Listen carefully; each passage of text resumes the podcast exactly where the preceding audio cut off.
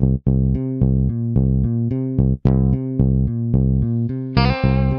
the Pitch. Der Sportpodcast mit Benny und David.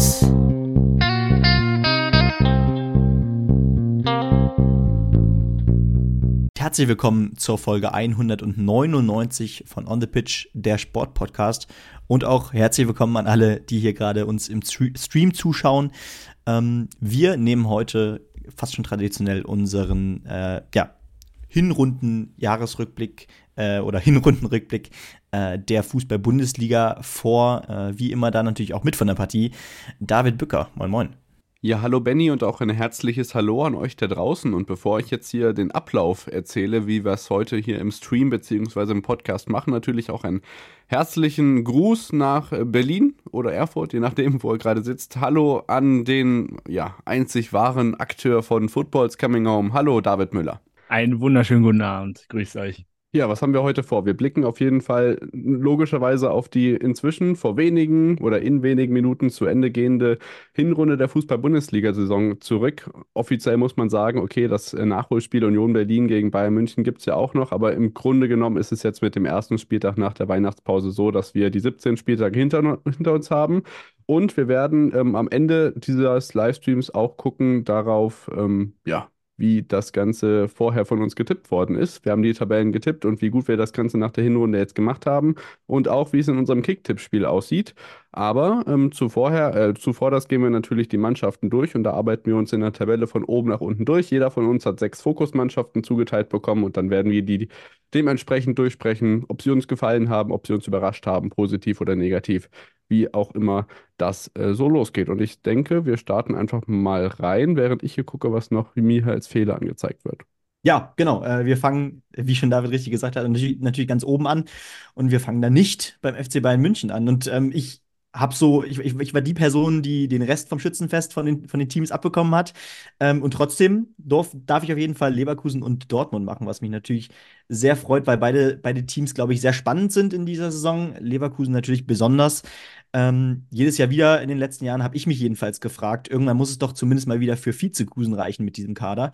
Ähm, und jetzt gerade sieht das plötzlich sogar aus wie dass, dass Leverkusen plötzlich ein Anwärter auf die Meisterschaft ist? Fragezeichen. Äh, was man jedenfalls natürlich konstatieren kann, ähm, ja, die Flügelzange Grimaldo und Frimpong funktioniert optimal. Das Umspiel, da werden äh, Mannschaften regelmäßig schwindlig gespielt. Ähm, und selbst die Verletzung von äh, Schick konnte ja sehr gut aufgefangen werden durch den Transfer von ähm, ja, Boniface, der jetzt schon 16 Mal getroffen hat, glaube ich. Äh, der kam ja vor der Saison von Saint-Gilloise und ja, ist eingeschlagen wie eine Bombe. Ähm, jetzt ist Schick zwar wieder zurück, aber ähm, ja, jetzt fällt wiederum äh, ja, Boniface aus, äh, der, der in dieser Saison bisher für Furore gesorgt hat. Und Schick muss jetzt natürlich direkt nach seiner Verletzung äh, on point da sein. Ähm, sonst droht hier natürlich äh, doch wieder so ein bisschen äh, Leverkusen vielleicht einzustürzen. Ich bin gespannt, was ihr davon hält. Aber ich denke, nicht nur die Offensive ist natürlich das Prunkstück, sondern es fällt ja doch auf, dass gerade defensiv Leverkusen einen riesigen Schritt nach vorne gemacht hat. Nur zwölf Gegentore bisher. In der vergangenen Saison war es insgesamt fast 50. Also ähm, ich denke, gerade spricht doch trotzdem einiges für Leverkusen, oder? Ja, auf jeden Fall. Also rein statistisch, ähm, wir berufen uns ja immer auch gerne auf Statistiken. Also Frimpong macht die meisten Sprints, äh, Chaka läuft am meisten, die besten Pässe kommen von Jonathan Tah an. Also nicht nur vorne läuft es da richtig gut und Radetzky, bei dem ist ja auch mal so ein bisschen so, hm, äh, kann er jetzt irgendwie da doch äh, den ein oder anderen Patzer nicht vermeiden. Das hält sich einigermaßen die Waage, sodass auch das kein großes Fund ist, dass Leverkusen großartig unter oder in Risiko versetzt, David. Ja, äh, definitiv. Also er ist da äh, auch stabiler geworden, aber wie diese gesamte Mannschaft, das ist ja eigentlich, muss man sagen, extrem beängstigend. Also für mich als Bayern-Fan, wie gut die einfach sind. Ähm, über Xabi Alonso haben wir da noch gar nicht geredet, was er für einen überragenden Job macht, ähm, auch schon seit letzter Saison. Ich glaube allerdings tatsächlich, also ich meine, sie haben noch kein einziges Spiel verloren. Mhm aber das werden die in der Rückrunde, das werden die nicht durchhalten. Also das kann ich mir nicht vorstellen und wenn es so ist, dann fahre ich die Meisterschaft höchstpersönlich ans Werksgelände, mache ich dann sehr gerne auch. Aber äh, ich kann mir nicht vorstellen, dass die das so hochhalten können. Auf der anderen Seite, was wiederum ein bisschen dagegen spricht, selbst in so schwierigen Spielen wie gestern in Augsburg finden sie immer wieder trotzdem noch einen Weg, das Ding zu gewinnen. Vielleicht auch noch äh, mit erwähnenswert Europa League sind ja. sie auch souverän durch. War die Gruppe jetzt auch nicht sonderlich schwer, trotzdem. Und Leverkusen, das ist, das ist beeindruckend von vorne bis hinten und nochmal äh, vielleicht mal auf Jonathan Tah. Ich würde mich halt sehr freuen, die Leistung, die er Leverkusen zeigt, dass er sie auch in die Nationalmannschaft übertragen kann. Ich glaube, in Bezug auf die Heim-EM wäre das für uns alle auch sehr wichtig. Was man aber natürlich hinzufügen kann, ist, ähm, bei Boniface, der sich ja bei der nigerianischen Nationalmannschaft verletzt hat, ähm, war ja erst die Rede davon, dass er wahrscheinlich sechs Wochen ausfällt. Jetzt sieht es aber noch heftiger aus. Es handelt sich nämlich um eine Muskelsehnenverletzung im Adduktorenbereich und da gehen Experten davon aus, dass er frühestens am 28. Spieltag zurückkommt. Also äh, der Mann fällt womöglich echt noch äh, etwas länger aus und das ist natürlich die Frage, kann ein Schick oder vielleicht dahinter auch ein Logic ähm, jetzt tatsächlich diese Lücke direkt wieder füllen, weil äh, der Druck ist natürlich immens, wie gesagt, auch schick, äh, wenig Spielpraxis bisher in dieser Saison. Ähm, und ich meine, immerhin war ja Boniface die Lebensversicherung bisher. Naja, also ich glaube schon. Also Schick hat sich ja, ja noch langer Zeit, die er irgendwie dann doch sich schwer getan hat, äh, ist ja auch schwierig, zugegebenermaßen, wenn er so eine, so eine Bombe einschlägt, muss man ja bei Boniface wirklich zutreffend sagen. Ich glaube schon, dass man ähm, da zumindest ausreichend Tore von ihm bekommen könnte. Dass man es immer mit Boniface vergleicht, ist, glaube ich, äh, unweigerlich so, aber ja. bei dem Vergleich, glaube ich, äh, kann man am Ende auch nur verlieren. Ja, wobei ich auch äh, sage, dass jetzt Boniface, also der hat ja wie wahnsinnig angefangen, hat dann, ich sag mal in Anführungszeichen, dann mit dem, was das Tore-Schießen angeht, so ein bisschen nachgelassen, dass ich einfach äh, glaube, dass, äh, dass das jetzt unmittelbar, glaube ich, jetzt erstmal keine Schwierigkeiten machen wird. Natürlich musste gucken, Schick, der war lange raus, aber er hat ja jetzt auch schon wieder angefangen zu treffen, wie ein Bekloppter, ja. also im positiven Sinne. ähm, also von daher, und du hast genug andere Leute, die auch noch Tore machen. Ich meine, schau dir Grimaldo an, der und der macht ja Tore, die eigentlich gar nicht gehen. Also von daher, ich glaube. Ablösefrei? Ablösefrei war der, oder? Grimaldo, nee. Der hat was gekostet, ich, oder? Ich glaube, der, nee, ich meine, der war nicht ablösefrei. Aber, aber, egal. aber ist ja egal. Also, äh, es hat sich ja definitiv gelohnt. Von ja. daher, es finden sich, glaube ich, immer Leute, die irgendwie das Tor treffen. Florian Wirtz, auch wichtige Personalie.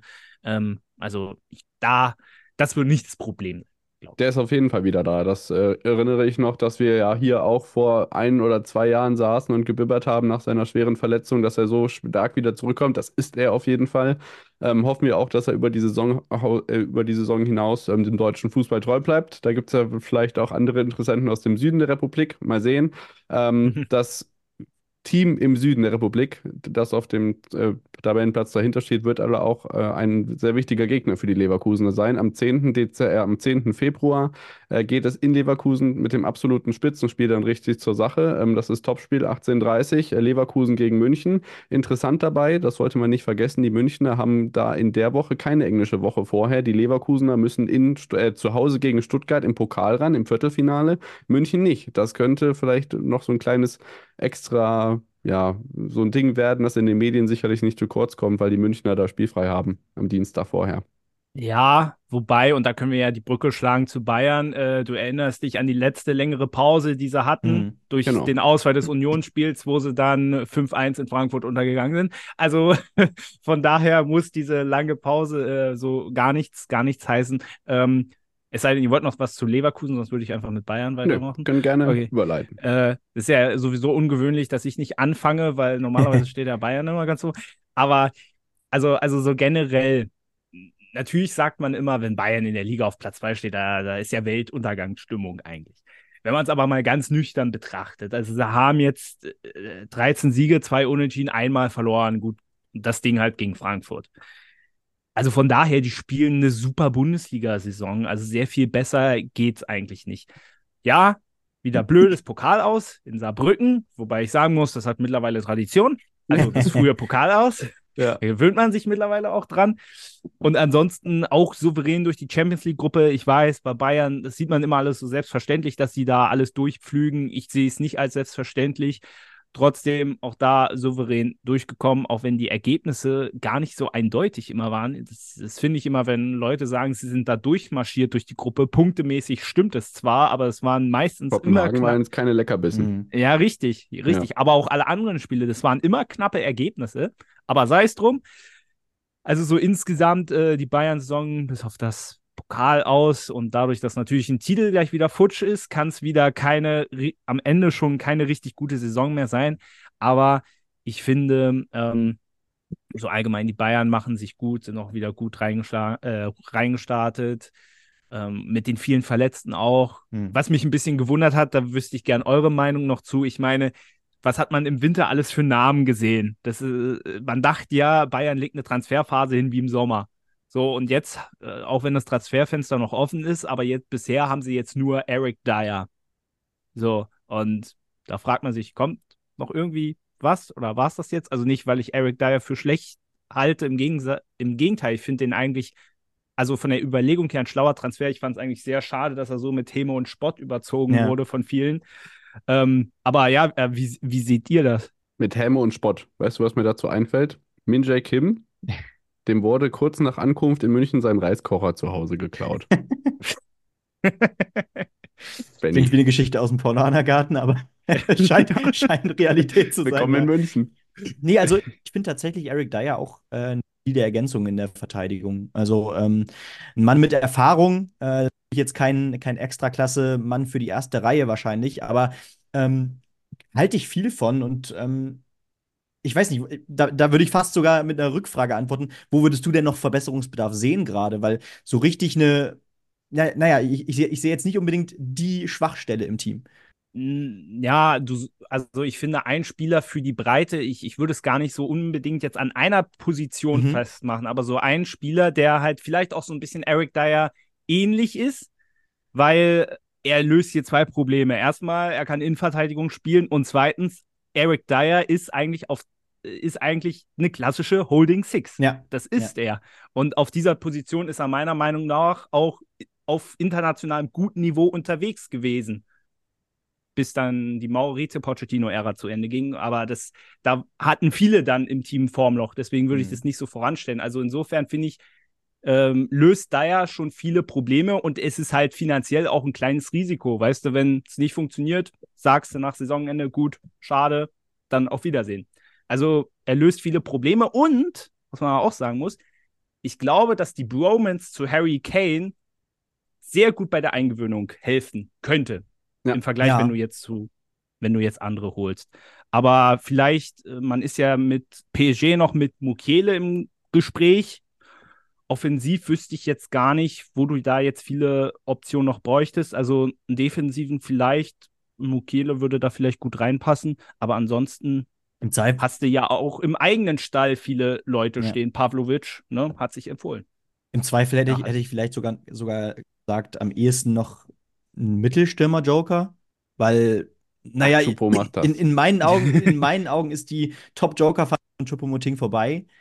Ähm, mhm, ja. Der ist immer noch mal für ein Tor gut, aber mhm. wenn, wenn man, also Tell ist ja jetzt auch nicht unbedingt äh, der Top-Mittelstürmer hinter, äh, nicht, nicht für den, für den Mittelstürmer gemacht. Oh, da hätte dir aber, Didi Hamann aber vor ja. der Saison was anderes gesagt. Der also hätte ich, Tell also zum Nummer 1 Stürmer gemacht. Tell und Schupo schon nicht schlecht als Backup. Das muss man sagen, dass ich, also für Das Mann kommt auf deine Ambitionen an. Also äh, Harry Kane ja. ist natürlich äh, bei weitem der wichtigste Mann da vorne und äh, wird ja seiner Rolle auch gerecht mit seinen 22 Buden. Ähm, aber zumindest einer, der ihn da von hinten ein bisschen, bisschen mehr pushen kann. Weißt du, ich sehe Tell eigentlich mehr als, als Kombi oder Ergänzung zu, zu Kane, aber ich sehe da jetzt nicht so. Naja, mit Choupo-Moting sehe ich eher in, in, in ihm sehe seh ich mittlerweile eher den vierten Stürmer bei Bayern, muss ich sagen. Naja, aber wo, worauf ich vielleicht noch hinaus wollte, ist, ich würde dir auf jeden Fall stimmen darin, dass Bayern ähm, keine schlechte Hinrunde gespielt hat. Äh, ich denke da zum Beispiel an das 4-0 gegen Dortmund, die haben 3-0 Stuttgart abgefertigt, 8-0 Darmstadt. Also alles in dieser Saison. Ne? Ähm, hinzu kommt, gut, klar, die einzige Niederlage, die war Herb gegen Frankfurt. 1-5 war das, aber die ich. Hat ne? auch, aber die hat ja auch Tradition die mittlerweile. Auch die also. hat Tradition, das heißt, es läuft ja doch irgendwie alles nach Plan. nee, also ich glaube, wenn, wenn Bayern so eine Rückrunde spielt, dann werden sie auch Meister, muss ich, muss ich leider, leider sagen. Ja, ich, ich hoffe irgendwie was anderes, aber das haben wir ja letztes Jahr ja auch alle getan. Ähm, selbst Benny war ja am Ende dafür, dass mal wer anders Meister wird und äh, hat da sogar als Schalker mal ein bisschen schwarz-gelb die Daumen gedrückt, aber ja, es hat nicht sollen sein. Was kann man noch sagen? Manuel Neuer ist wieder da. Ähm, das war vor einem halben Jahr auch noch nicht so. Und bei Joshua Kimmich wird auch in dem nächsten halben Jahr vor der Europameisterschaft im eigenen Land sicherlich weiter diskutiert, ob er jetzt auf der 6 oder auf Ja. der Position hinten rechts spielen wird. Auch das wird hier heute Abend nicht abschließend geklärt. Deswegen ähm, habt ihr was dagegen, dass wir dann zum Überraschungsteam der bisherigen Saison fortspringen? Nee, gar nichts. Nein. Tabellenplatz 3, VfB Stuttgart. Ähm, ja, im Pokal dabei, in der Champions League noch nicht dabei, aber vielleicht ja nächstes Jahr. Man hat im Pokal unter anderem Union und Dortmund geschlagen. Als nächstes geht dann äh, es mit Leverkusen weiter und generell ja, hat man natürlich vor der Saison niemals gedacht, okay, dass die wirklich jetzt dastehen können, wo sie jetzt stehen. Ähm, große Abgänge, wichtige Abgänge, Endo weg, Sosa weg, Mafropanos weg. Ähm, jetzt natürlich gerade im Sturm, wir haben es in den letzten Wochen gesehen, Girassi und Undav, äh, beide neu in den Verein gekommen, beide super performt. Alexander Nübel endlich mal ein guter Rückhalt und seit Kobel der erste echte, stetige Rückhalt für die Stuttgarter, für mein Befinden. Ähm, auch noch sonst weiterhin äh, gut verstärkt ähm, und unter anderem auch äh, Spieler zur Nationalmannschaft äh, gebracht. Führig, ähm, Stiller und Mittelstädt, vielleicht folgen die ja sogar noch. Also ich finde, Stuttgart hat relativ viel unter Kontrolle, aber müsste ja irgendwie trotzdem darauf hoffen, dass die Mannschaften dahinter so ein bisschen federn lassen, damit die Mission Champions League noch ähm, funktionieren kann. Ähm, Afrika Cup sollte jetzt da nicht ganz so schwerwiegend sein, weil die anderen Mannschaften das ähnliche Problem haben. Silas ist nicht da, aber ähm, im Prinzip, ja, muss man gucken. Also ich bin positiv überrascht, aber kann e ebenso wenig sagen wie bei Leverkusen, ob es am Ende zu dem Halten des Platzes reicht Mhm. oder auch nicht. Bei, bei Girassi, Stichwort Afrika Cup, gab es ja auch noch einen kleinen Schreck, eine kleine Schreckmeldung, weil da die Rede von einer Muskelverletzung war. Die haben jetzt, ich glaube, Stuttgart hat sogar seinen Athle- Athletiktrainer zum Afrika Cup jetzt hinterher gesendet, um möglichst Mhm. vorbeugend zu agieren direkt. Ähm, natürlich der Name im Team von Stuttgart, der heraussticht in dieser Saison. Ich glaube, da müssen wir nicht viel sagen. Ähm, dass der so einschlägt, hätte, glaube ich, niemand jetzt in der, in der zweiten Saison, glaube ich, bei Stuttgart, oder? äh, gesagt. Ähm, und ich muss mich da auch selbst übrigens sehr kritisieren, weil ich der festen Überzeugung war, dass äh, Stuttgart mit der Unterschrift von Sebastian Hoeneß äh, das Abstiegsurteil gefällt hat. Also eigentlich ist genau das Gegenteil von dem passiert, was ich, was ich vorher gesagt hätte. Ist ja noch, ist ja noch alles möglich. nee, ähm, als, als du, äh, als David übrigens, als du eben ähm, noch aufgezählt hast, wer alles für die Nationalmannschaft in Frage kommen würde, vergiss Waldemar Anton nicht. Ja. Ähm, Oh ja. Sicherlich auch. Habe ich ja nicht äh, umsonst in meiner Kickbase-Mannschaft. Ja, konnte ich das vergessen?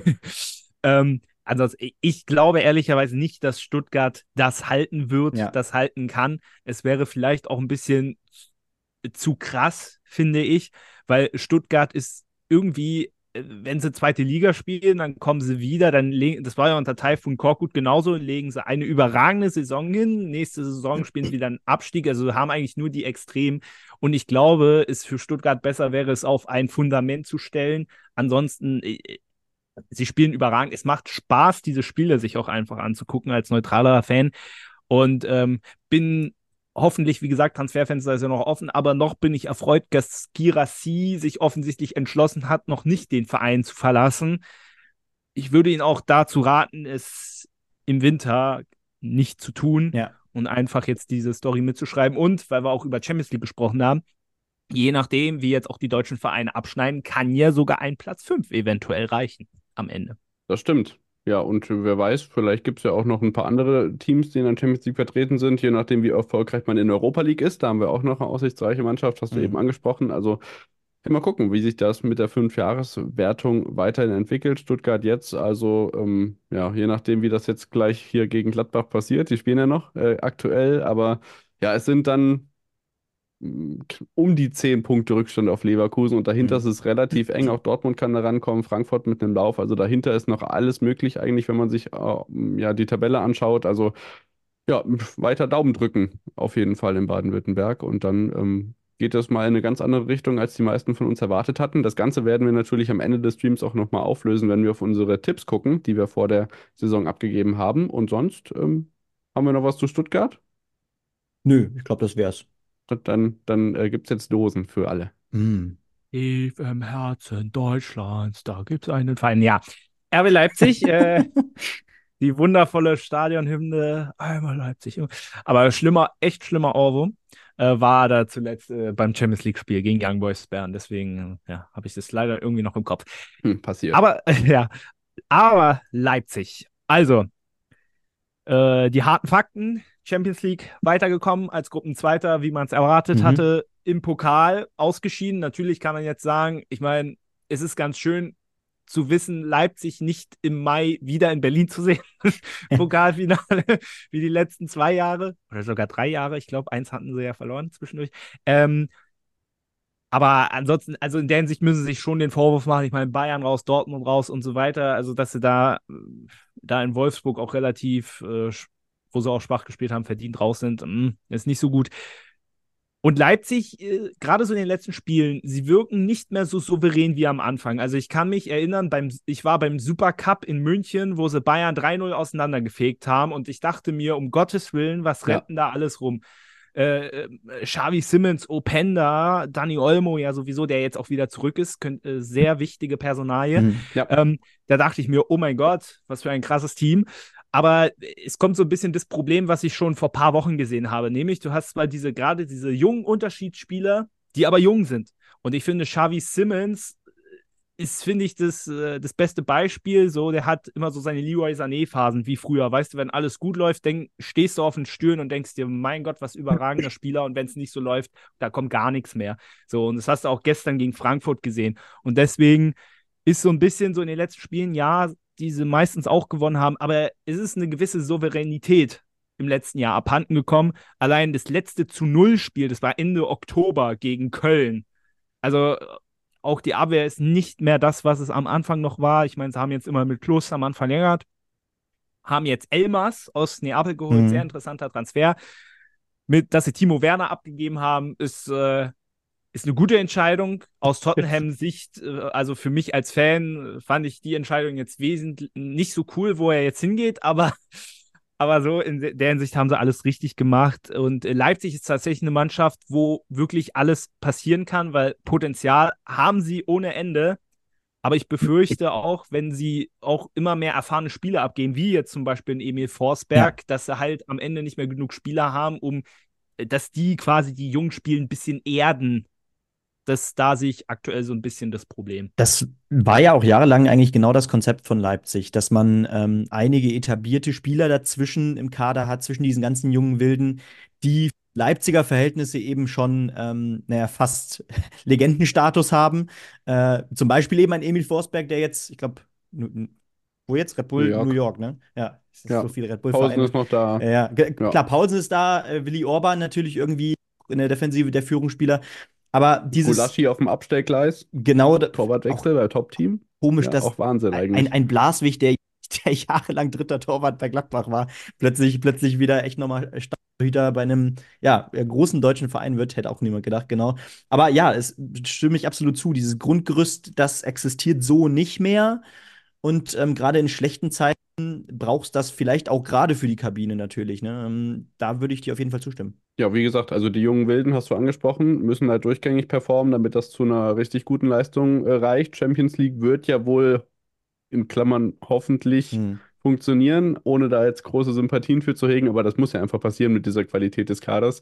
Ähm, Openda, anderes Beispiel, du hast Simmons eben schon angesprochen. Openda hat, glaube ich, zweitmeiste Torschüsse, drittmeiste Tore in der Liga. Also auch der ist ja mitunter dann doch irgendwie Plus oder Placer, als er es eigentlich für nötig hat. Ähm, da auf jeden Fall auch die Perspektive, ohne Zweifel weiter die Champions League äh, in den Blick zu rücken. Und das mit dem Trainer, das äh, hat ja nun mit dem Red Bull-System nun endlich geklappt. Und dann scheint das ja auch irgendwie zu passen. Mal gucken, was da noch an Personalwechseln kommt im Sommer. Aber ich denke, da ist eben diese langfristige Perspektive seit Jahren eben das, was wir als neutrale Fußballfans in der Hinsicht ähm, ja, spannend finden, wann da das große Ziel erreicht werden kann, deutscher Meister zu werden in Leipzig. Ja, das heißt, perfekte Überleitung schon wieder. Borussia Dortmund. da ist es auch schon wieder zwölf Jahre her. Dieses Jahr wird es wohl auch nichts mit dem Meistertitel auf dem Borsigplatz. Ja, das, das auf jeden Fall so. Ähm, Ja, also ich, ich habe gerade schon überlegt, ob ich erst mit den positiven Punkten anfange oder nee, ich glaube, man kann, kommt nicht drum ja rum. nicht so viele. Genau, schnell ab. sagen. Man, man kommt aber eigentlich erstmal nicht drum rum, die blanken Fakten vorzulesen. Weil wenn man auf die Tabelle schaut, dann sind es 15 Punkte auf Leverkusen, auf die Tabellenführung. Ähm, ja, drei Punkte, äh, be beziehungsweise ja, auch nur sechs Punkte auf einen nicht internationalen Platz. Also ähm, man bewegt sich da so ein bisschen, naja, äh, irgendwo zwischen Champions League und äh, Europa League, was, womit man natürlich nicht zufrieden sein kann. Und ähm, ja, was, was auf jeden Fall auffällt, wir fangen bei der Verteidigung an. Ich denke an Süle, ich denke an einen Schlotterbeck. Ähm, alles Namen, die in dieser Saison äh, überraschend oft auch Unruheherde waren. Ähm, Benze Baini, der von Gladbach kam, für mich auch bisher mehr als durchwachsen. Ähm, konnte absolut seine Rolle nicht annehmen als Außenverteidiger. Äh, war ich echt enttäuscht. Ähm, und was auch auffällt, Dortmund war eigentlich oft über Jahre ein Team, äh, was immer auch äh, ganz, ganz äh, vorne in der Offensive äh, eine Art Lebensversicherung hatte. Und das existiert nicht mehr. Man hat Füllkrug als Stürmer verpflichtet, mit dem großen Versprechen, da endlich den Torjäger vorne gefunden zu haben. Und äh, ich glaube, er steht jetzt bei fünf Toren nach der Hinrunde. Natürlich, aus allen anderen Lagen äh, ist Dortmund immer äh, für ein Tor gut. Genug Spieler, die immer für ein Tor gut ist, sind. Äh, Gerade ein Julian Brandt, der auch keine schlechte Saison spielt, kann, ich mal, kann man, glaube ich, sagen. Ähm, aber ja, gerade defensiv ist das wirklich schwach. Man hat jetzt schon 25 Gegentore. Ähm, woran es jedenfalls nicht lag, das sind die Niederlagen. Es gab nämlich nur drei Niederlagen gegen Bayern, Leipzig und Stuttgart. Das ist, wenn man sich diese Tabelle anguckt, glaube ich, legitim und in Ordnung. Aber gerade bei diesen kleineren Teams äh, hat man so viele Punkte liegen lassen. Ich denke an so viele Unentschieden. Gegen Bochum, gegen Heidenheim, gegen Augsburg, gegen Mainz. Äh, auch gegen Frankfurt hat man äh, keinen Sieg holen können, auch wenn es da dann wieder ein bisschen was anderes ist, weil die kämpfen ja zumindest im internationalen, äh, um die internationalen Plätze mit. Aber ja, diese Siege müssen eben in der Rückrunde geholt werden, äh, damit nächstes Jahr auch äh, Champions League im Signal Iduna Park gespielt werden kann.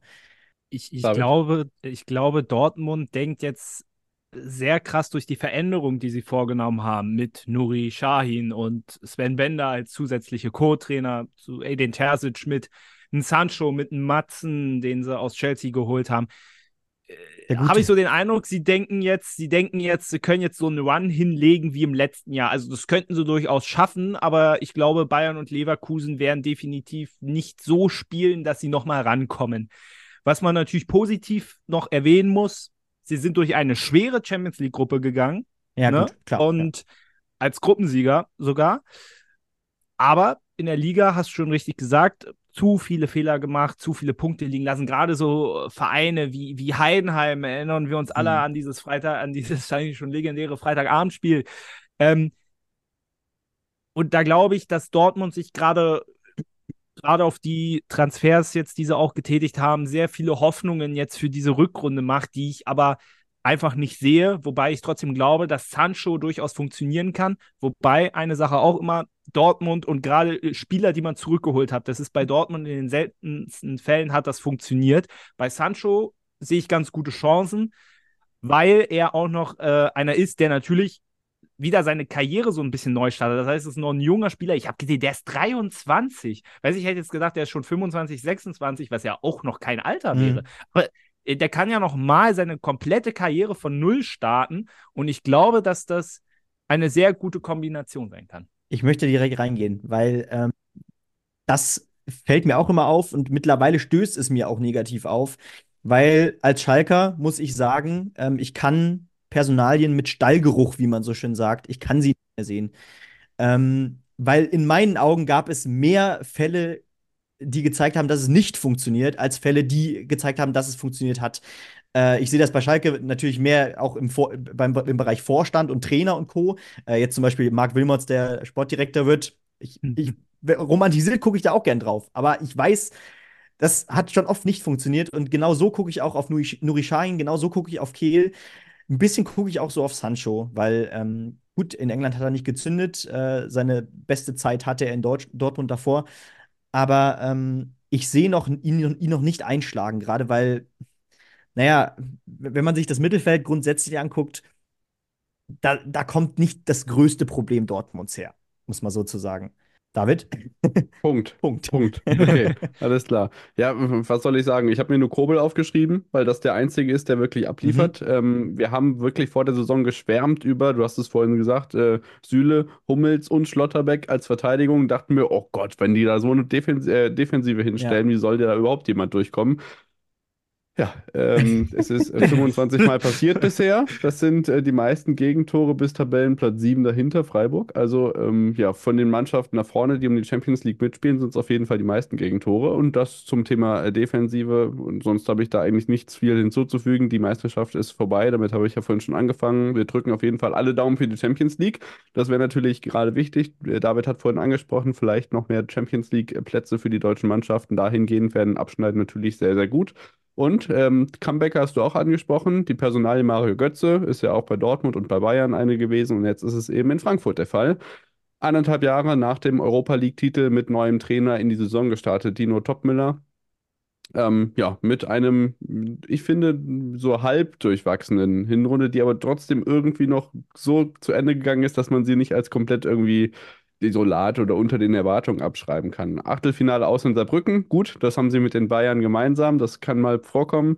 Ähm, äh, äh Champions League sage ich schon. Das war letztes Jahr. Conference League ist dieses Jahr angesagt. Natürlich großer Hype in Frankfurt. Wir haben Europapokal, aber die Mannschaften, gegen die man da spielt, die sind natürlich jetzt irgendwie auch nur im deutschen Kontext vielleicht so unteres Ende der Tabelle in der Bundesliga, wenn man jetzt den Leistungsvergleich anstellt. Dafür sind die Leistungen in der Conference League wirklich unterirdisch. Ähm, auch vor Weihnachten hat mir vieles in der Bundesliga nicht gefallen. Das Bayern-Spiel war eher so Ausrutscher als die Niederlagenserie an sich.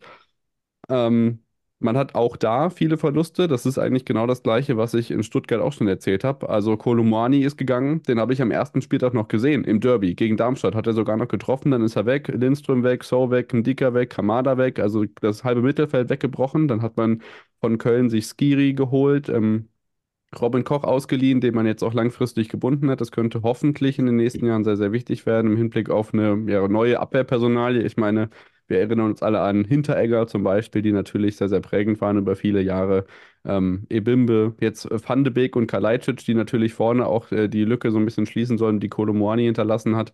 Dazu auch noch ein paar Verletzte, unter anderem der Kapitän, der seit Monaten nicht gespielt hat, Sebastian Rode. Mal gucken, ob der nochmal irgendwie einen Einfluss darauf haben kann. Und dann, ja, Vorne hat man mm, das Alario-Missverständnis beendet und mit Mamouche jemanden, der zwischendurch als der Hoffnungsträger galt. Mal gucken, wer jetzt der Hoffnungsträger für die Rückrunde sein wird. Was glaubt ihr? Vorne drin. Du hast ja eigentlich schon alles gesagt und ich würde auch eigentlich alles so, eigentlich alles so unterschreiben äh, wen ich vor allem vorne, also jetzt nicht ganz vorne in der Sturmspitze, aber vor allem über die Außen richtig gut finde. Wir haben gestern zusammen Konferenz geguckt und wir haben darüber geredet, über einen Kunku, also einen Kunku ja. mit zweimal OU. ja, Ein bisschen richtig. anders, nicht so ganz geschrieben wie Christopher Kunku. Ähm, ja, aber du hast alles eigentlich schon gesagt. Also Frankfurt, ein merkwürdiges Team, wo du dir denkst, oh, einen Tag kriegst du das, den nächsten kriegst du das ich bin sehr gespannt, was mit Donny van de Beek passiert, weil der vor, als er so seine Prime-Zeit hatte, war er bei Bayern auch mal im Gespräch und fand ich so ein bisschen schade, dass der dann nicht gekommen ist und bei Manchester United ja untergegangen ist. Gut, wobei man sagen muss, wer geht aktuell nicht bei Manchester United unter. ähm, Kalajdzic, sehr spannend, äh, hat sich ja leider gegen Darmstadt entschieden. Ähm, ja, obwohl er den Song so geil findet. Ja, genau, genau. Und er hat es dann noch auf der, auf der äh, Pressekonferenz bei der SGE noch so ganz unverblümt erzählt. Weiß nicht, ob die das so toll fanden. Aber ähm, traue ich auch sehr viel zu. Ähm, und äh, ja, wie gesagt, also europamäßig erwarte ich vor allem ein, bis, ein bisschen mehr. Hm. Also jetzt geht es darum, eine gewisse Konstanz reinzukriegen. Ähm, aber sie haben ja auch schon oft gezeigt, dass sie es können. Also. Ja.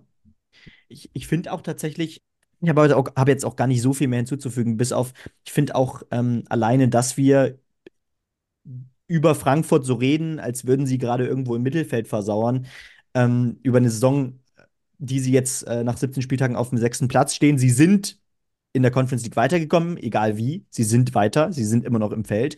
Sie sind auch noch im ähm, Pokal, sind sie auch noch drin, nee, oder? Wir nee, sind ja gegen die Bayern stimmt, raus. Die sind ja gegen Bayern raus, nee. genau. Aber auf jeden Fall, auf jeden Fall, das zeigt ja schon, ähm, dass wir da spätestens seit dem, seit dem Europapokalsieg ähm, wirklich ganz anders auch auf dieses Team schauen. Und äh, solche Transfers, Van de Beek, wie Kalajdzic, die wären vor ein paar Jahren eben auch noch gar nicht drin gewesen. Also 80 ähm, Millionen. Genau, und äh, wir kommen jetzt auch von einem Spieltag. Äh, Frankfurt hat Leipzig geschlagen. Ähm, die Tendenz scheint also doch wieder positiv zu sein.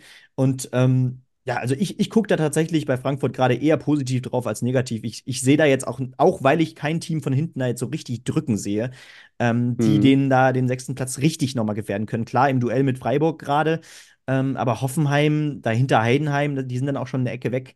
Ähm, gerade Hoffenheim traue ich da jetzt eigentlich auch nicht so eine mega geile Rückrunde zu, ehrlicherweise. Ich glaube auch, dass es jetzt eine richtig gute Trendwende ist. Ich gucke mal aufs Programm. Die nächsten Spiele sind Derby gegen Darmstadt, Mainz, Köln, Bochum. Das sind nicht alles Punkte, äh, Spiele, in denen man dreifach punkten kann. Und dann eine Mannschaft, die uns natürlich als deutschen Fußballfans sehr geläufig ist. Union Saint-Gilloise, auch Frankfurt als aktuell 16. Finalgegner in der Conference League.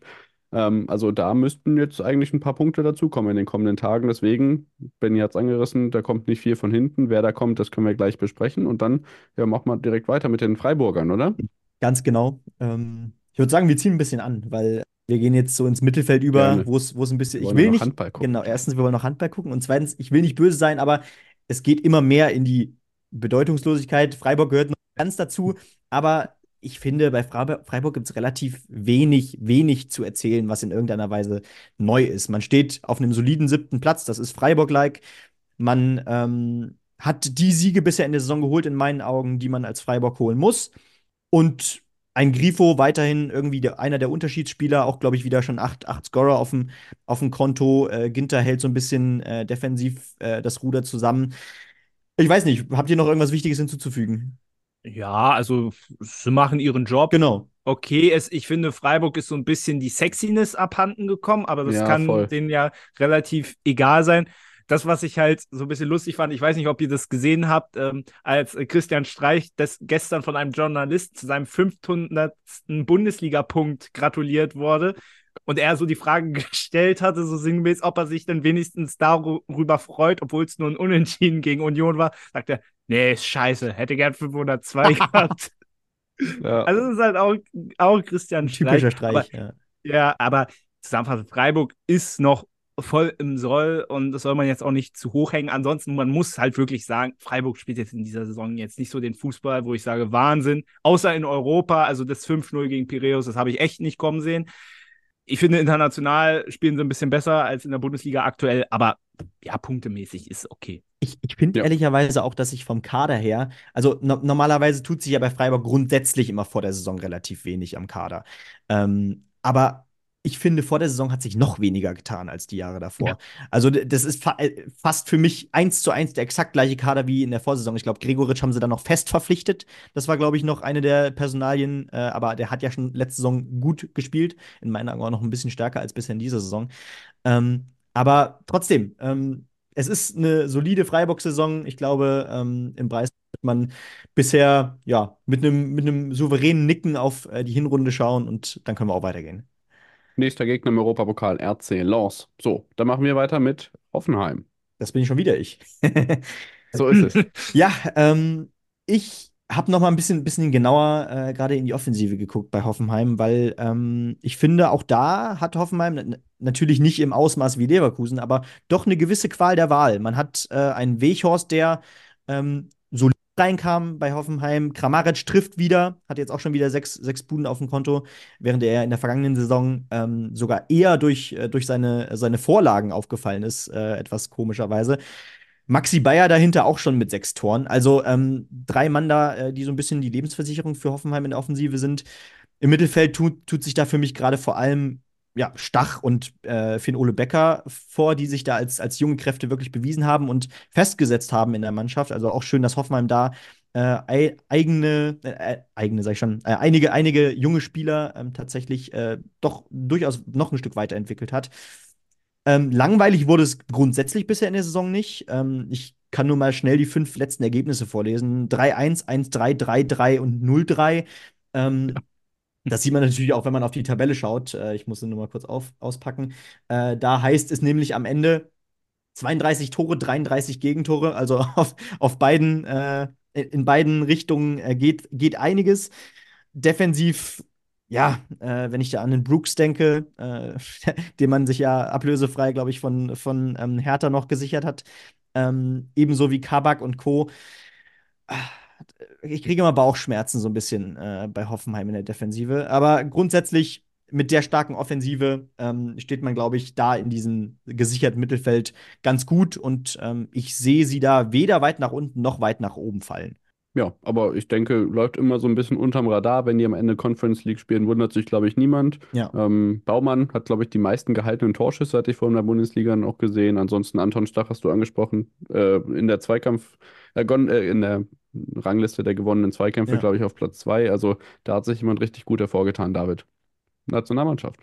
Ja, ja, definitiv. Wobei mittlerweile in den, äh, in den letzten Jahren ja viele Keeper immer dazu kamen. Ich meine, Janis Blaswig haben wir ja vorhin, der war ja auch zwischendurch mal mit dabei, ähm, aber Torhüter äh, ist nochmal ein anderes Thema. Ja, ich habe gar nicht so viel jetzt noch zur TSG zu sagen, außer vielleicht interessantes Phänomen, dass sie auswärts wesentlich besser performen als Ja. zu Hause. Ja. Kann man komisch finden. Auf der anderen Seite, wenn du dir dann immer so den Zuschauerschnitt von Hoffenheim anguckst bei Heimspielen, ähm, ja, wundert es Benni. einen vielleicht auch nicht so, ne? Wie war das da, als die Schalker da eingefallen sind? Das ist schon ein bisschen her, aber da war ja anders blau-weiß. Das, ja, ja, das war anders blau-weiß. Den einzigen Jubler, den ich mitbekommen habe, das war dann nach dem Spiel, äh, als, als die, äh, ja, die Truppe von Hoffenheim dann leider nach einem erfolgreichen Spiel gegen uns ähm, vor der Kurve gejubelt hat. Aber auch das ja, hält sich in Grenzen. Es, das Stadion ist einfach zu groß für die Region an sich. Äh, Sinsheim ist ja auch wirklich nur ein kleines Kaff. Ähm, aber sei es drum, ja, äh, ich glaube, da verwundert es nicht, dass es auswärts vielleicht äh, ja, ähnlich, ähnlich wenig ein Faktor ist wie, wie äh, daheim. Also. Ja, dann vom einen kleinen Kaff zum anderen kleinen Kaff. Gleiche Ecke, klingt fast genauso. Hoffenheim, danach kommt Heidenheim. Ja, der beste Aufsteiger in der aktuellen Tabellensituation, das neue Union? Fragezeichen. Wer hat sich um den Heidenheim gekümmert von euch beiden? Ich glaube, ich habe das, ich hab das gemacht. Äh, deswegen habe ich dann Benny Hoffenheim gegeben und dann habe ich im Gegenzug Heidenheim genommen. ähm, ja, ich, ich habe ich hab deinen Wink zu Jan-Niklas Beste natürlich gerade verstanden. Ist ja vollkommen klar. Ähm, ich habe mir aber noch ein paar weitere Namen einfach kurz rausgeschrieben. Ich meine, Patrick Meinka, Schöppner, Ehren Dingchi, der überrascht ist ja von Werder ausgeliehen. Ich glaube, die werden sich richtig in den Arsch beißen, weil sie den, glaube ich, in der Mhm. Form gut brauchen könnten. In dem Klei äh, Kleindienst. Ja, was soll man groß zu Heidenheim sagen? Ist, sie man muss schon sagen, sie performen schon ein bisschen über. Auf der anderen Seite überrascht es mich nicht so extrem, dass sie in der Liga deutlich besser klarkommen als zum Beispiel Darmstadt. Das habe ich vor der Saison auch schon vermutet, aber beileibe nicht, dass sie so gut sind. Ähm, aber ich hatte, mich wundert es nicht. Also sie holen vor allem auch Punkte gerade bei, bei, äh, bei den großen Mannschaften. Auch das äh, wundert mich nicht sonderlich. Ich habe vor vielen Jahren noch ein Pokalspiel in München im Kopf, wo es am Ende irgendwie 5 zu 4 stand nach 90 Minuten oder so. Oder 4 zu 3. Stimmt, Aber Das war auch so ein ganz wildes Ding. Von daher, Heidenheim, ich glaube, die werden da weiter solide, gut weiter arbeiten und dann, ich glaube, ist ihnen der Klassenerhalt relativ sicher. Frank Schmidt ist ja sowieso mittlerweile zählt zu den dienstältesten Trainern überhaupt und Ja. ja, da, ich hoffe, da werden sie jetzt keine Topspiele irgendwann hingeben, aber ansonsten hat Heidenheim so sportlich betrachtet aktuell eine ab absolute Berechtigung, auch dann in der neuen Saison wieder in der Bundesliga zu spielen. Ja. Benni, noch was dazu? Wenig hinzuzufügen. Äh, zehn Punkte jetzt auf Rang 16 Vorsprung. Ähm, ich glaube, es wird ein bisschen realistischer. Realistischer heißt für mich, äh, dass sie schon sich ein bisschen nach unten korrigieren werden, aber ähm, dafür, dafür überraschen sie dann doch auch mit einem relativ souveränen Auftreten. Ich glaube, ich glaube dementsprechend, also mit dem Abstiegs Abstieg werden sie, glaube ich, nichts zu tun haben. Genau, klare Tendenz, ähm, anders als ich vielleicht erhofft und erwartet habe, ähm, deutlich stärker als Darmstadt. Da kommen wir später noch drauf zu sprechen. So, jetzt herzliche Glückwünsche äh, nach Gladbach. Die haben 3-1 gegen Stuttgart gewonnen zu Hause. Wie machen wir es jetzt? Äh, Gladbach ist auf Tabellenplatz 10 gesprungen, aber wir machen es vielleicht so, wie wir es vorher auch gedacht haben, oder machen wir es jetzt live? Sagt was. Wolfsburg oder Gladbach ist sowieso ich am Ende. Mach, wie du meinst. Na gut, dann äh, fangen wir mit ähm, ja, Gladbach an. Dann belohnen wir sie dafür, dass sie hier den Champions League-Kandidaten Stuttgart geschlagen haben. Wolfsburg ist übrigens auch schon ein passendes Stichwort, denn da gab es ja ein furios langweiliges äh, Pokalspiel zwischen beiden Mannschaften. dass Wolfsburg verloren und Gladbach gewonnen hat. Ähm, Gladbach spielt als nächstes gegen Saarbrücken. Mal gucken, was dabei rumkommt. Auch in Gladbach gab es viele Abgänge. Tyram weg, Benzebaini weg, Bayer weg, Hofmann. War natürlich eine sehr, sehr harte Nachricht, die dann in Richtung Leverkusen gegangen ist. Quanchara, Weigel, Honorar und Jordan sind dann Namen, die dann neu bei den äh, Gladbachern dazugekommen sind. Ähm, jetzt auch mit Asien Cup. Ich meine, Itakura ist jetzt in der Innenverteidigung schon auch mal ein, ähm, ein Brett, das da wegfällt. Omlin ist gerade verletzt. Ähm, ich habe es ich mir nochmal notiert hier. Äh, wann dreht Robin Hack auf? Vielleicht sogar heute, wer weiß. Das ist als alter Armine natürlich auch mal so eine Frage. Auch Riesenhype gewesen. Ist ja passiert. Tommy Schmidt war Genau. Hat er doppelt getroffen. Hat, ja. Genau. genau, ja, auf jeden Fall. Tommy Schmidt ist begeistert, hoffentlich, mit seinem Hack-Trikot. Äh, Rocco Reitz, auf jeden Fall, muss auch genannt werden, zusammen mit Alessandro Plea, ähm, gerade was nach vorne geht, die offensive Lebensversicherung. Und als negative Überraschung habe ich mir Florian Neuhaus aufgeschrieben. Ich finde, ja, nur, nur, nur ganz kurz, du kannst sofort weitermachen. Ich finde nur, dass Rocco Reitz auch in eine Generation mit, mit Winnie Schäfer passt oder so. Ja. Also er hätte vor drei, der hätte vor 30 Jahren schon Nationalmannschaft spielen können. Und mit, mit der Frisur dann auch. Ja, genau. Ja. nee, Rocco Reitz, äh, absolut cooler Spieler. Ja. Naja, Florian Neuhaus wird ja auch schon mit einem Wechsel in Verbindung gebracht. Ich habe jetzt ja. zwischendurch mal Sevilla gesehen. Ich weiß nicht, ob das noch heiß ist oder nicht. Ganz kurz zu Gladbach. Ich sage immer gern bei mir im Fußball-Podcast, äh, Gladbach tut Gladbach-Dinge. Das trifft auf jegliches Ergebnis zu, weil Gladbach ein unfassbar beliebiges Team ist, was alles kann und was manchmal nichts kann.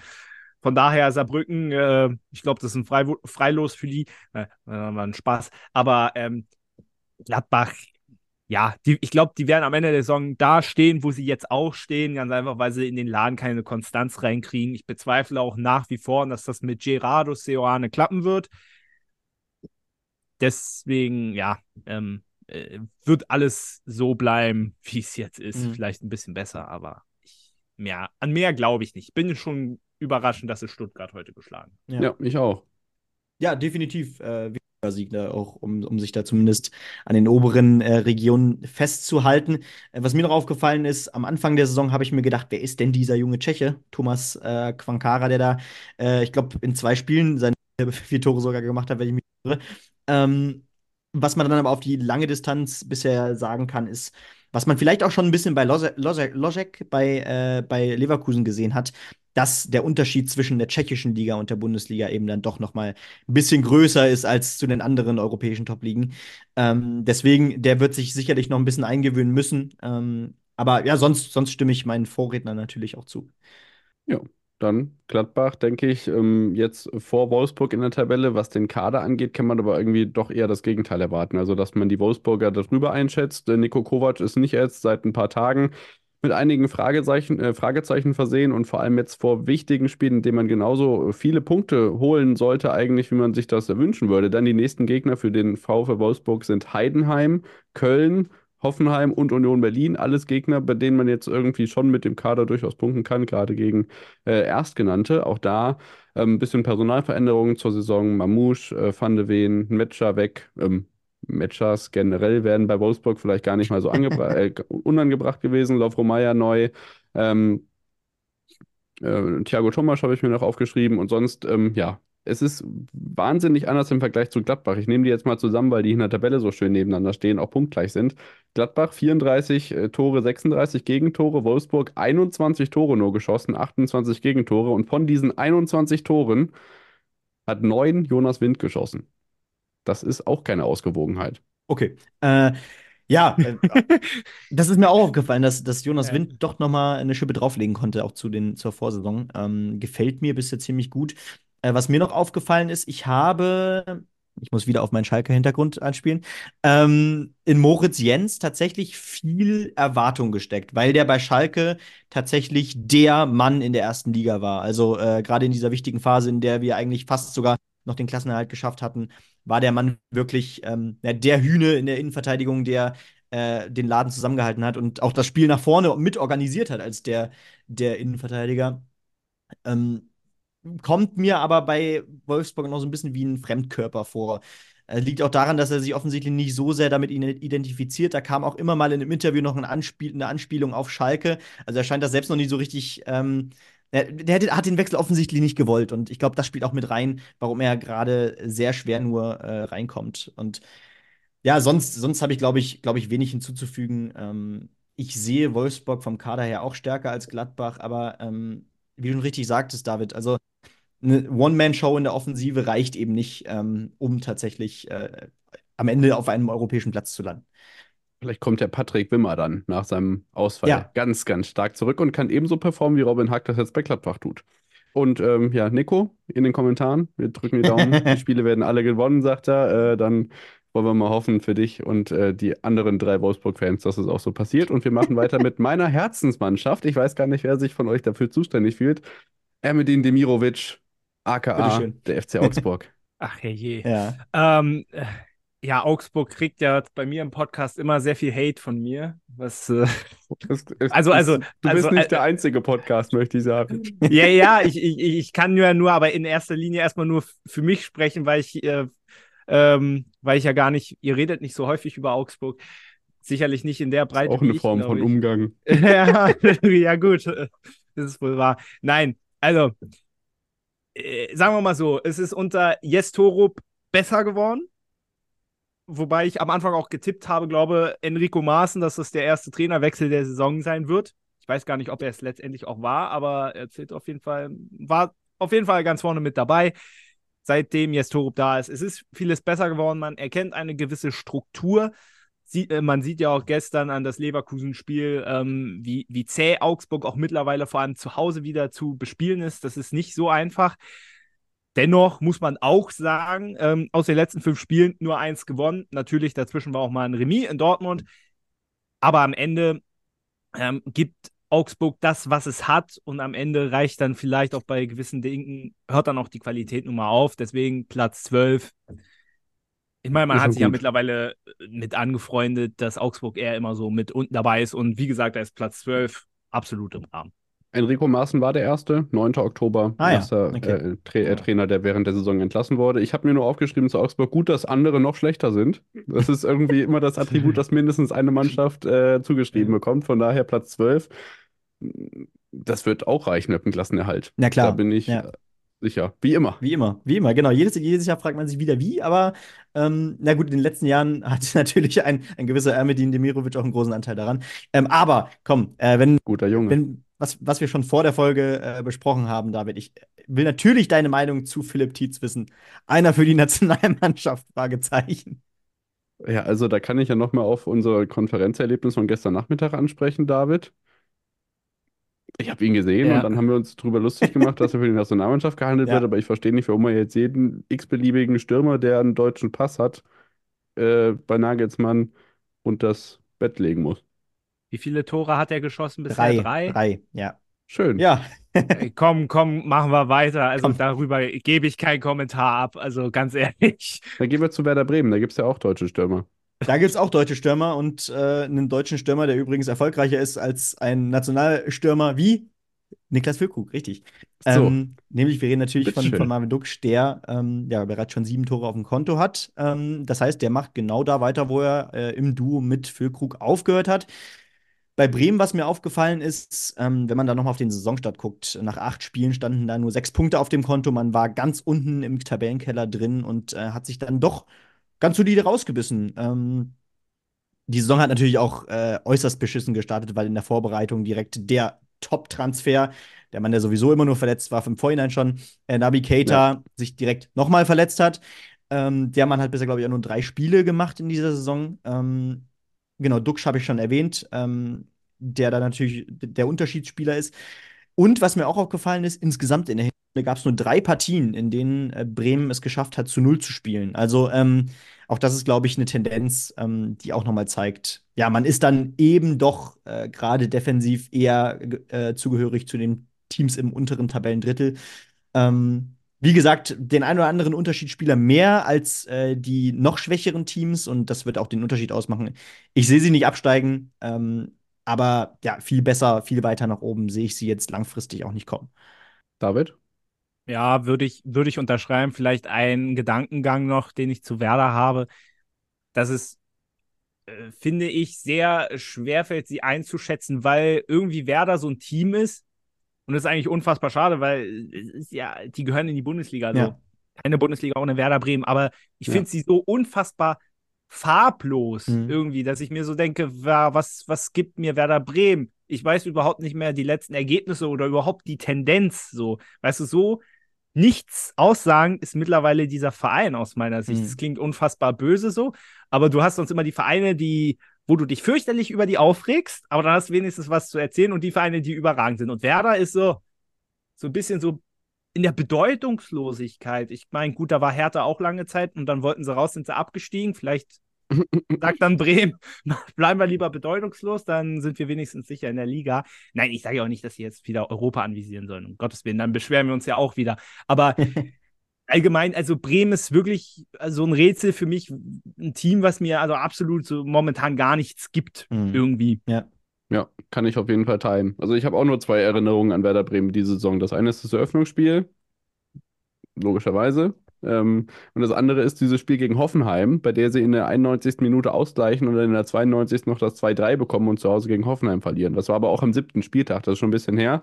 Ähm, ich habe gerade mal auf die Verletztenliste geguckt. Ähm, Niklas Stark ist so ein bisschen alleine unterwegs auf weiter Flur in der Verteidigung. Unter anderem Ex-Bielefelder, Amos Pieper, Knöchelbruch. Das ist auch keine ganz einfache Sache. Mhm.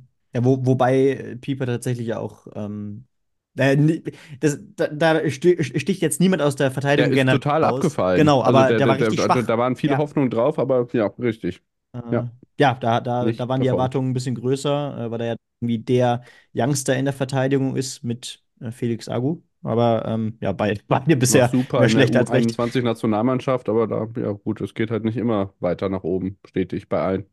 Ganz genau, aber. Ähm, aber es kann ja noch werden. Genau, kann noch werden. Und ich würde sagen, ich nehme direkt den Übergang, weil das nächste Team dafür bin ich auch verantwortlich. Es geht nämlich in den Ruhrpott tief.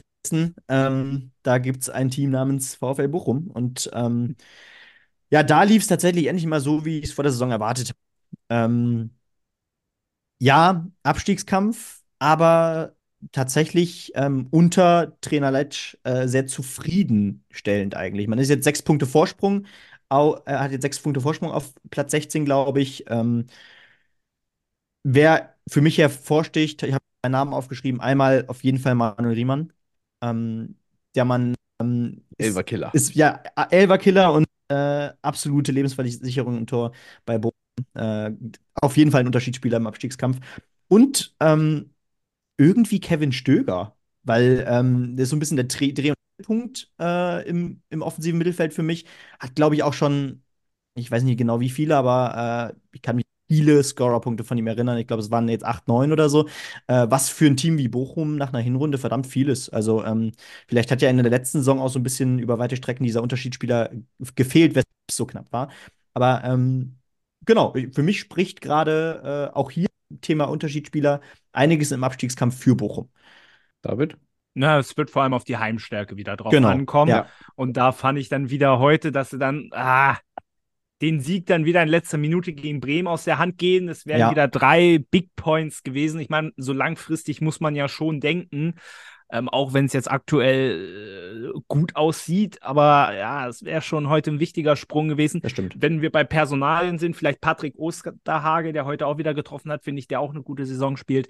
Ansonsten hast du zu Bochum alles gesagt. Ja, nächste Partien Stuttgart, Dortmund. Ähm, da muss man gerade zu Hause gegen Stuttgart sicherlich hoffentlich mindestens an die Leistung von heute anknüpfen und sich das dann nicht noch nehmen lassen. Da alles Gute und ich glaube, da sind wir auch einig, dass das mit Abstieg auch wehtun würde, wenn Bochum wieder runtergeht. Aber sieht gut aus.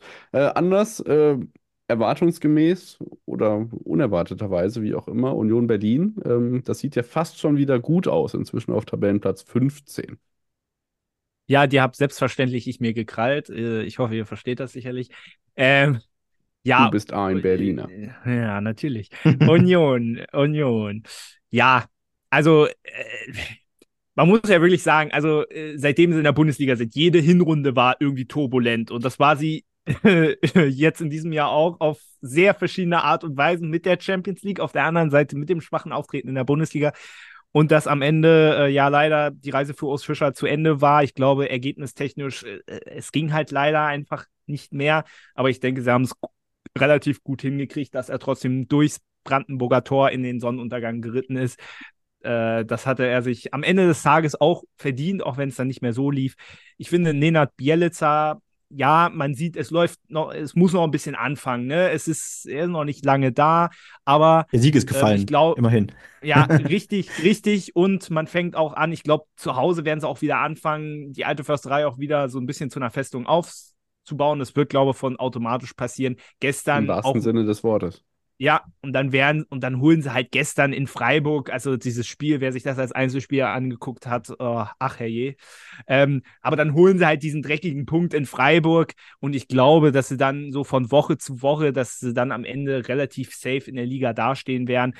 Sind jetzt auch wieder ein bisschen zurückgekommen, so auf die Union-DNA, haben Bonucci, Fofana abgegeben, im Gegenteil Kevin Vogt geholt.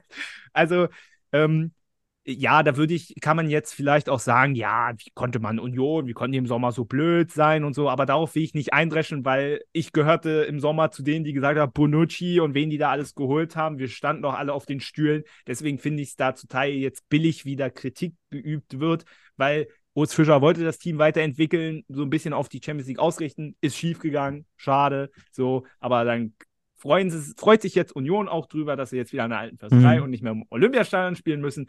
Von daher werden sie den Klassenerhalt da fix machen und werden dann auch wieder so ein bisschen zum Unionsspiel zurückkommen. Ist halt schief gegangen. Ja. So. Es ist widersprüchlich und gleichzeitig logisch, ähm, dass die beiden Transfers äh, von Bonucci und von Fofana, die jetzt wieder weg sind, also von diesen beiden, kann man ja fast schon sagen, Enfant terrible, äh, in, in der eigenen Mannschaft, wenn man sich nochmal die Hinrunde äh, nachträglich anschaut.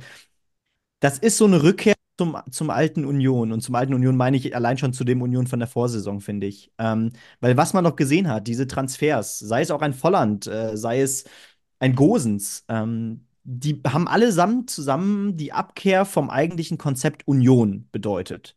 Und ab dem Zeitpunkt ging es schief. Ähm, ist man da vielleicht ja, hätte, hätte man das vielleicht alles ein bisschen sorgsamer aufbauen müssen und dann, ähm, wenn du wirklich, also die, die Vorjahre waren ja, waren ja sensationell, es ging ja jedes Jahr Stück für Stück bergauf.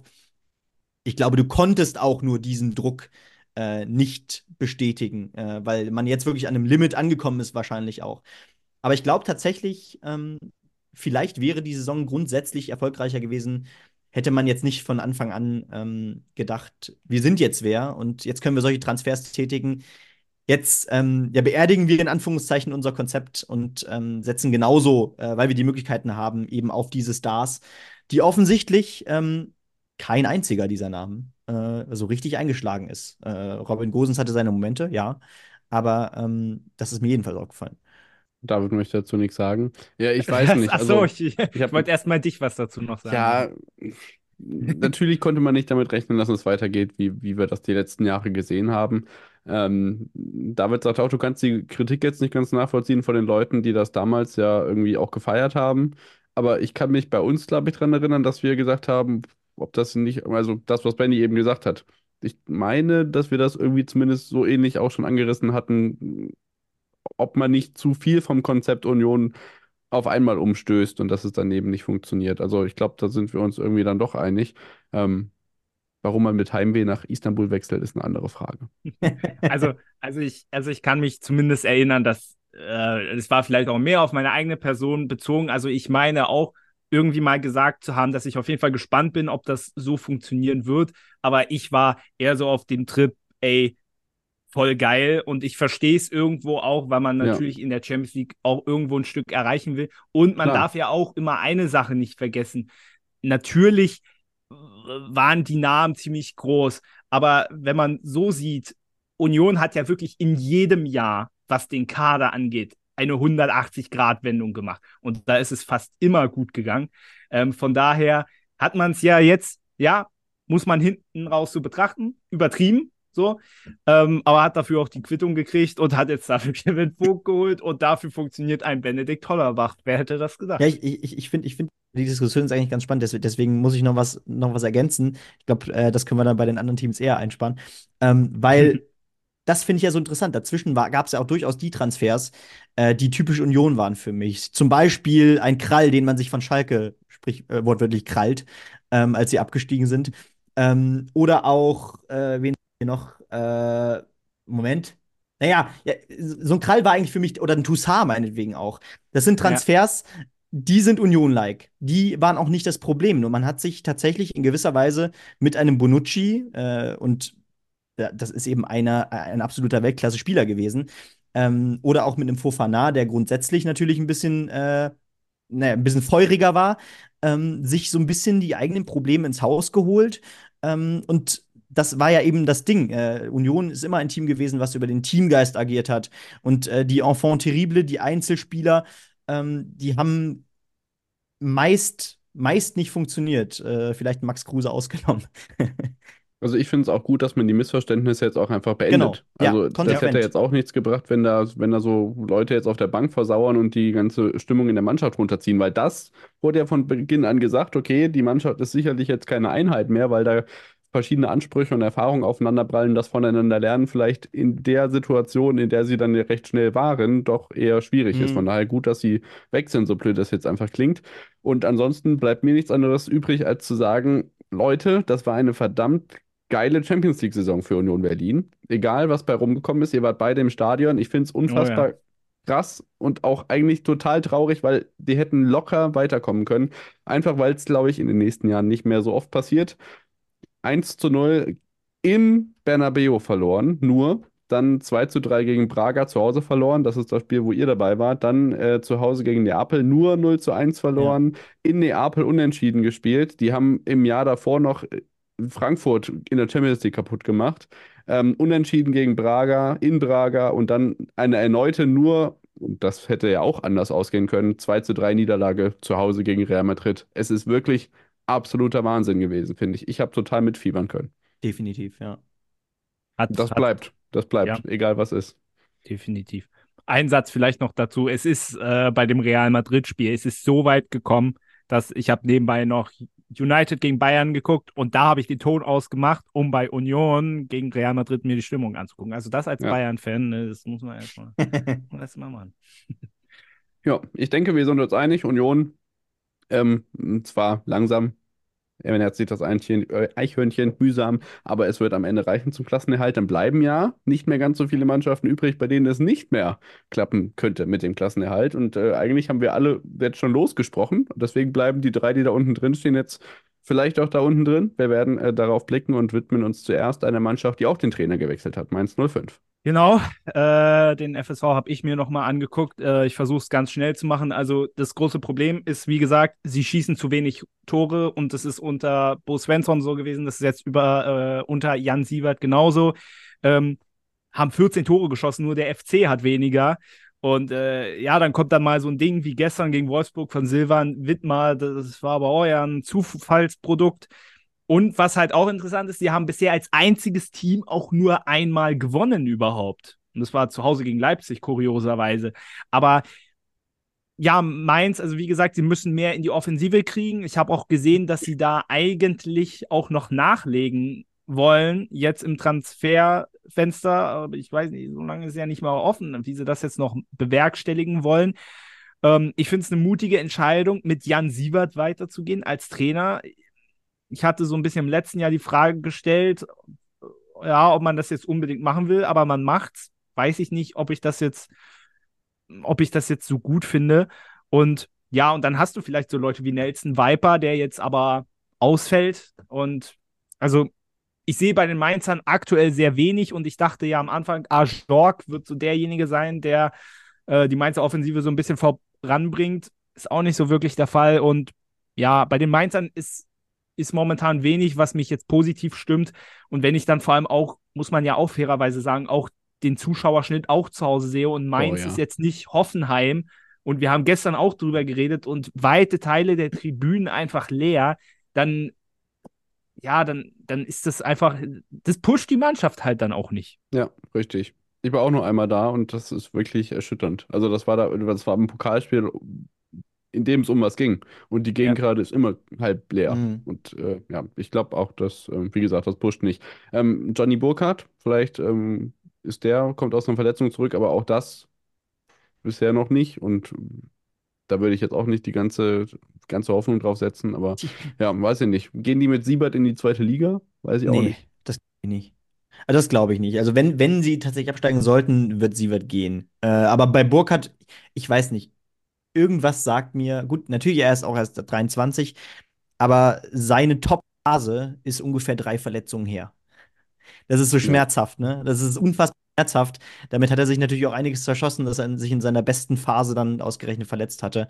Die Saison müsste vor zwei Jahren gewesen sein, oder? Als er seine 10, 12 Tore gemacht hat. Ähm, ja, und ähm, wenn du dann in die Offensive guckst, äh, ein Unisivo, der auch schon seine Saisons hatte, ähm, noch ohne Treffer nach 13 Spielen. Ähm, ich sehe hier keinen Spieler mehr als zwei Tore, glaube ich. Also eigentlich schockierend. Ja, absolut.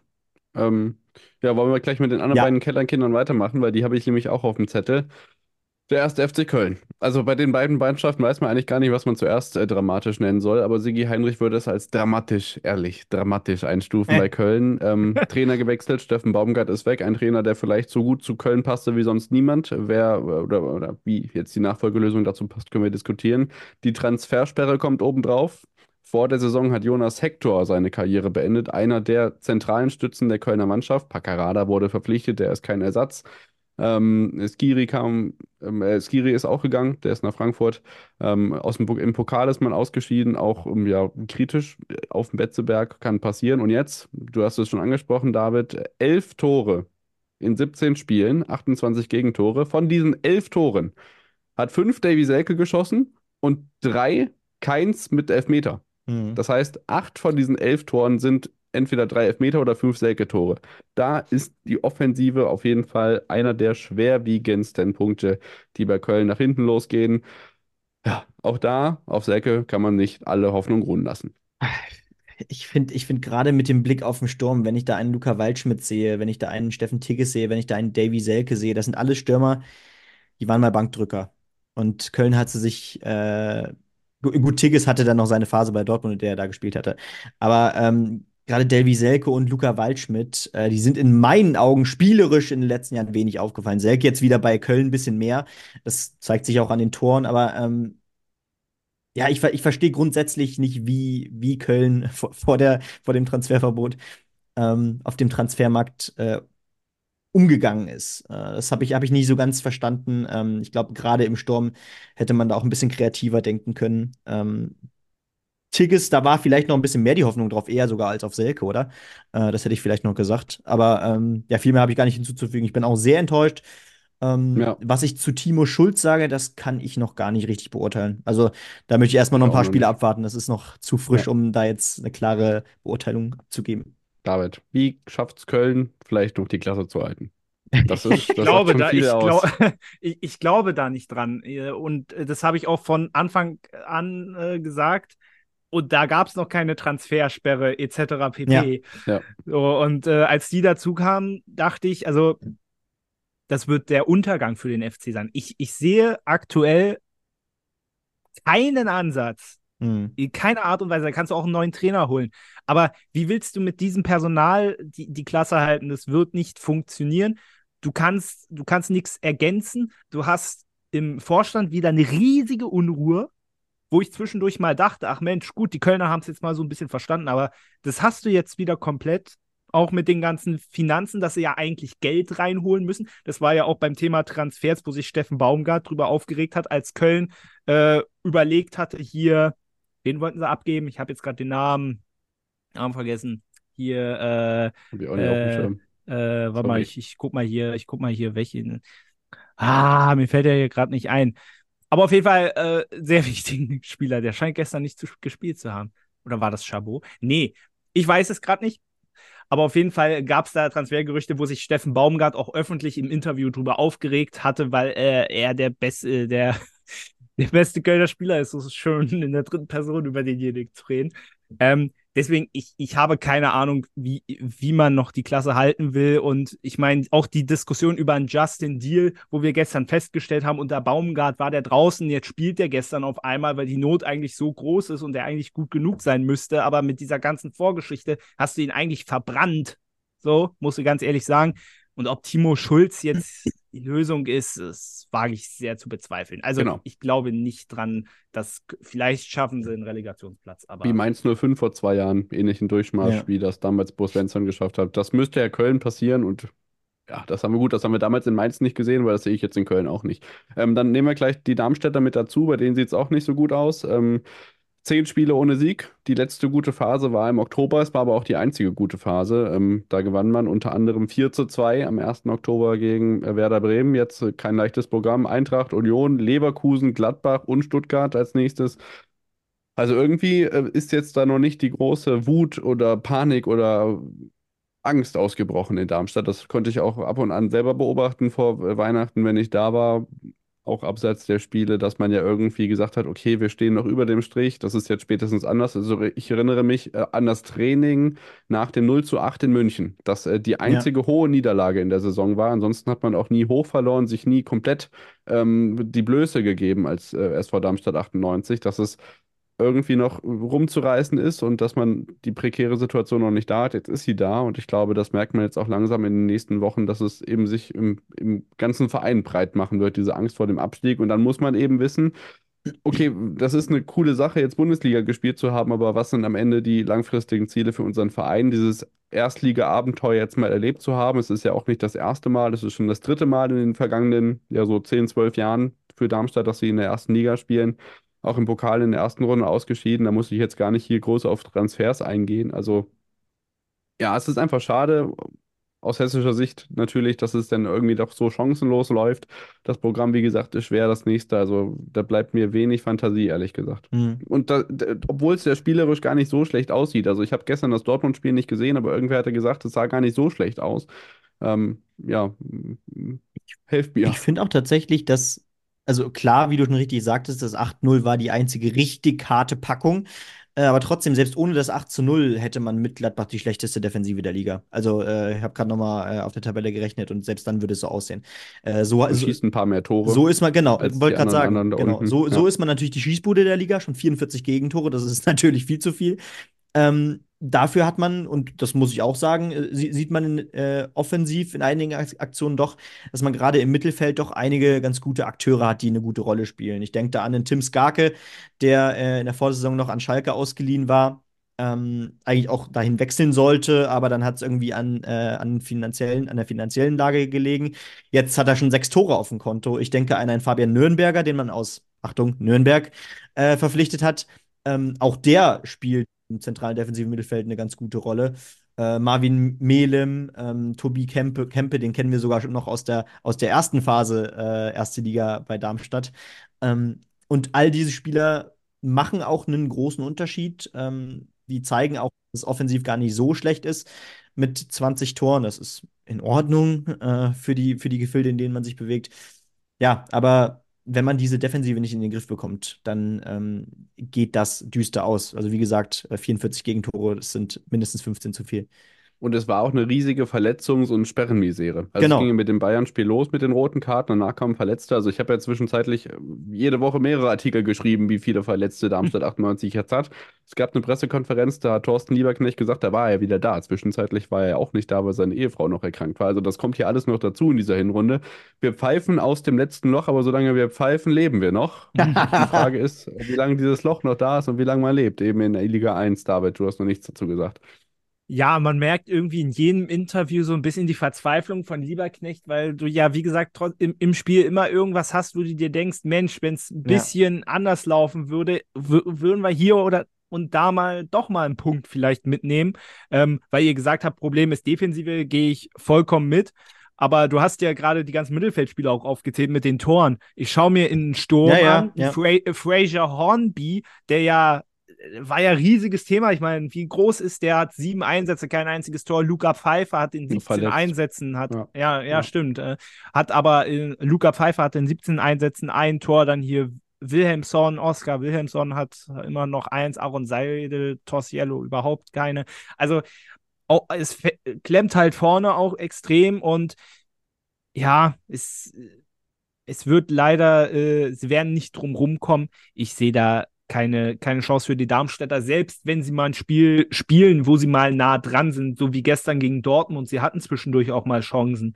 Aber selbst in diesen Spielen haben sie dann am Ende dann vielleicht auch einfach nicht die Qualität, die andere Teams individuell haben und dann knicken sie halt irgendwann ein ja. und können dann dieses extrem gute Spiel, was sie über lange Zeit haben, können sie es aber einfach nicht mehr durchhalten, auch einfach qualitätsmäßig nicht. So, so ehrlich muss man dann halt leider sein und es, es wundert ja auch keinen von uns, dass sie da unten stehen. Nee. Ja, genau. Als einen der Langzeitverletzten Hoffnungsträger aus Liga 2 letztes Jahr möchte ich nur kurz angeben, äh, noch äh, mit äh, Braden Manu, der natürlich einer, der mit seinem Tempo und seiner Spielfreude und seinen, mit dem Herausspielen von Chancen in Liga 2 wirklich maßgeblich dazu beigetragen hat, dass man aufgestiegen ist. Der ist jetzt auch schon lange nicht dabei und ähm, das wird alles sehr, sehr schwierig bei den Linien. So, wir sind durch. Wie machen wir es jetzt am besten?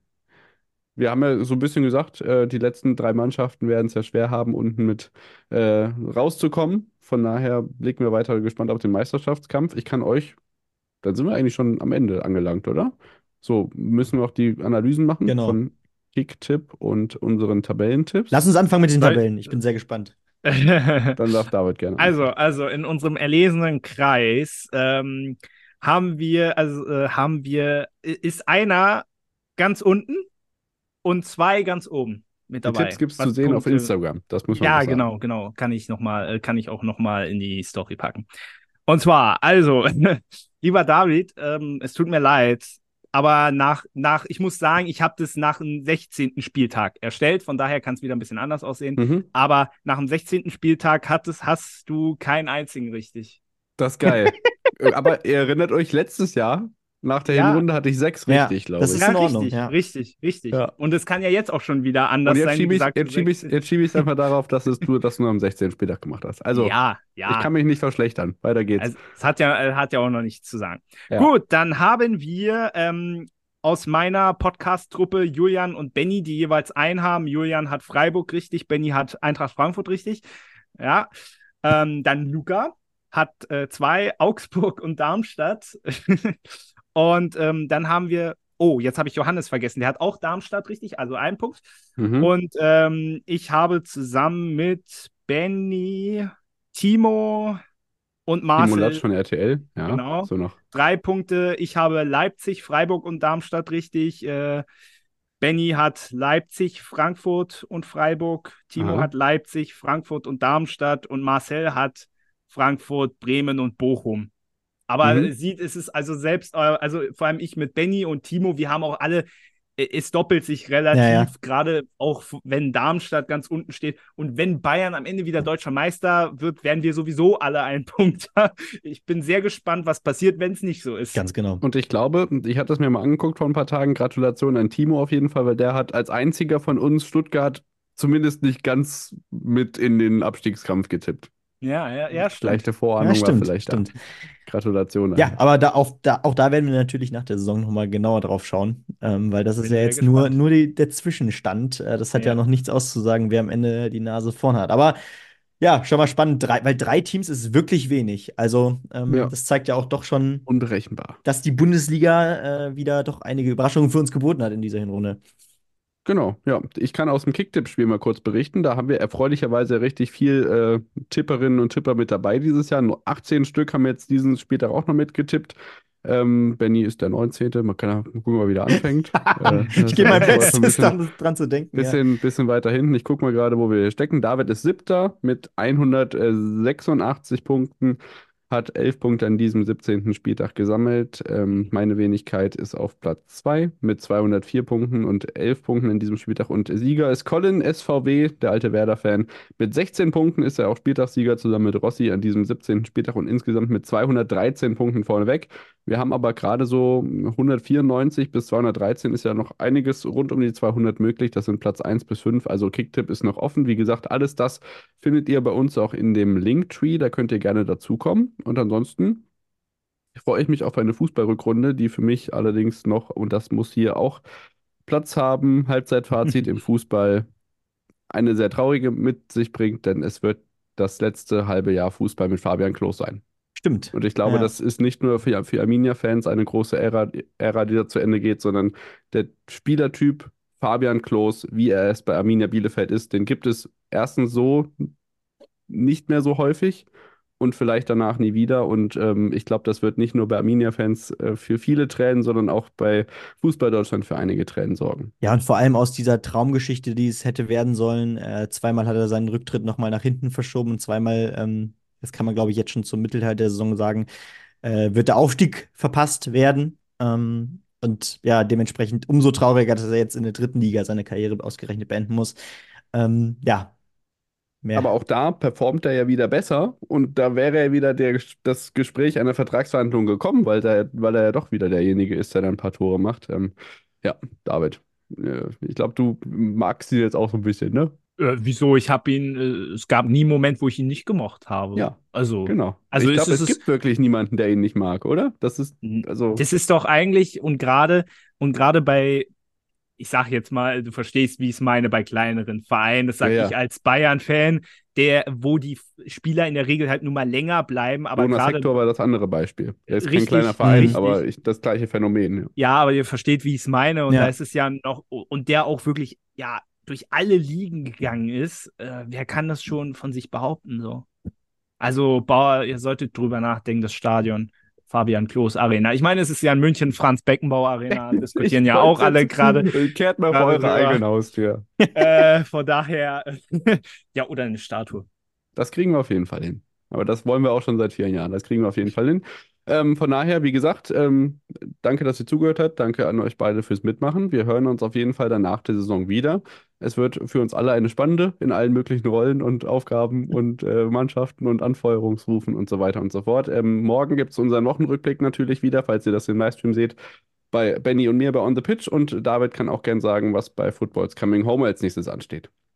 No, da geht es ganz normal nächste Woche weiter. Hab jetzt am Wochenende eine Special-Folge rausgehauen, hab ein interessantes Gespräch geführt mit einem Sky-Kommentator. Ich sage jetzt nicht den Namen, ihr sollt ja alles selber gucken. Aber, äh, ja, den kennt man definitiv, vor allem wenn man viel Premier League guckt. Das stimmt. Ähm, und ansonsten geht's nächste Woche ganz normal weiter. Sehr gut. Alles klar. Gut, dann hören wir uns, wie gesagt, ähm, morgen wieder, wenn ihr uns gerade im Livestream zuhört und zuguckt zum ja, regulären äh, Wochenrückblick von uns. Äh, dann sicherlich mit ein bisschen weniger Fußball, da haben wir uns jetzt heute drum gekümmert. Das wird jetzt am Mittwoch erscheinen wahrscheinlich. Ähm, reichlich Wintersport, Chancenrekorde und Handball-EM, denn in drei Minuten ist Anwurf fürs zweite Gruppenspiel. Richtig, deswegen. und deswegen müssen wir jetzt leider Schluss machen. Bis dann. ciao. ciao. Macht's gut. Ciao.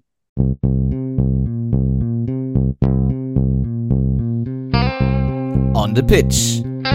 Der Sportpodcast mit Benny und David.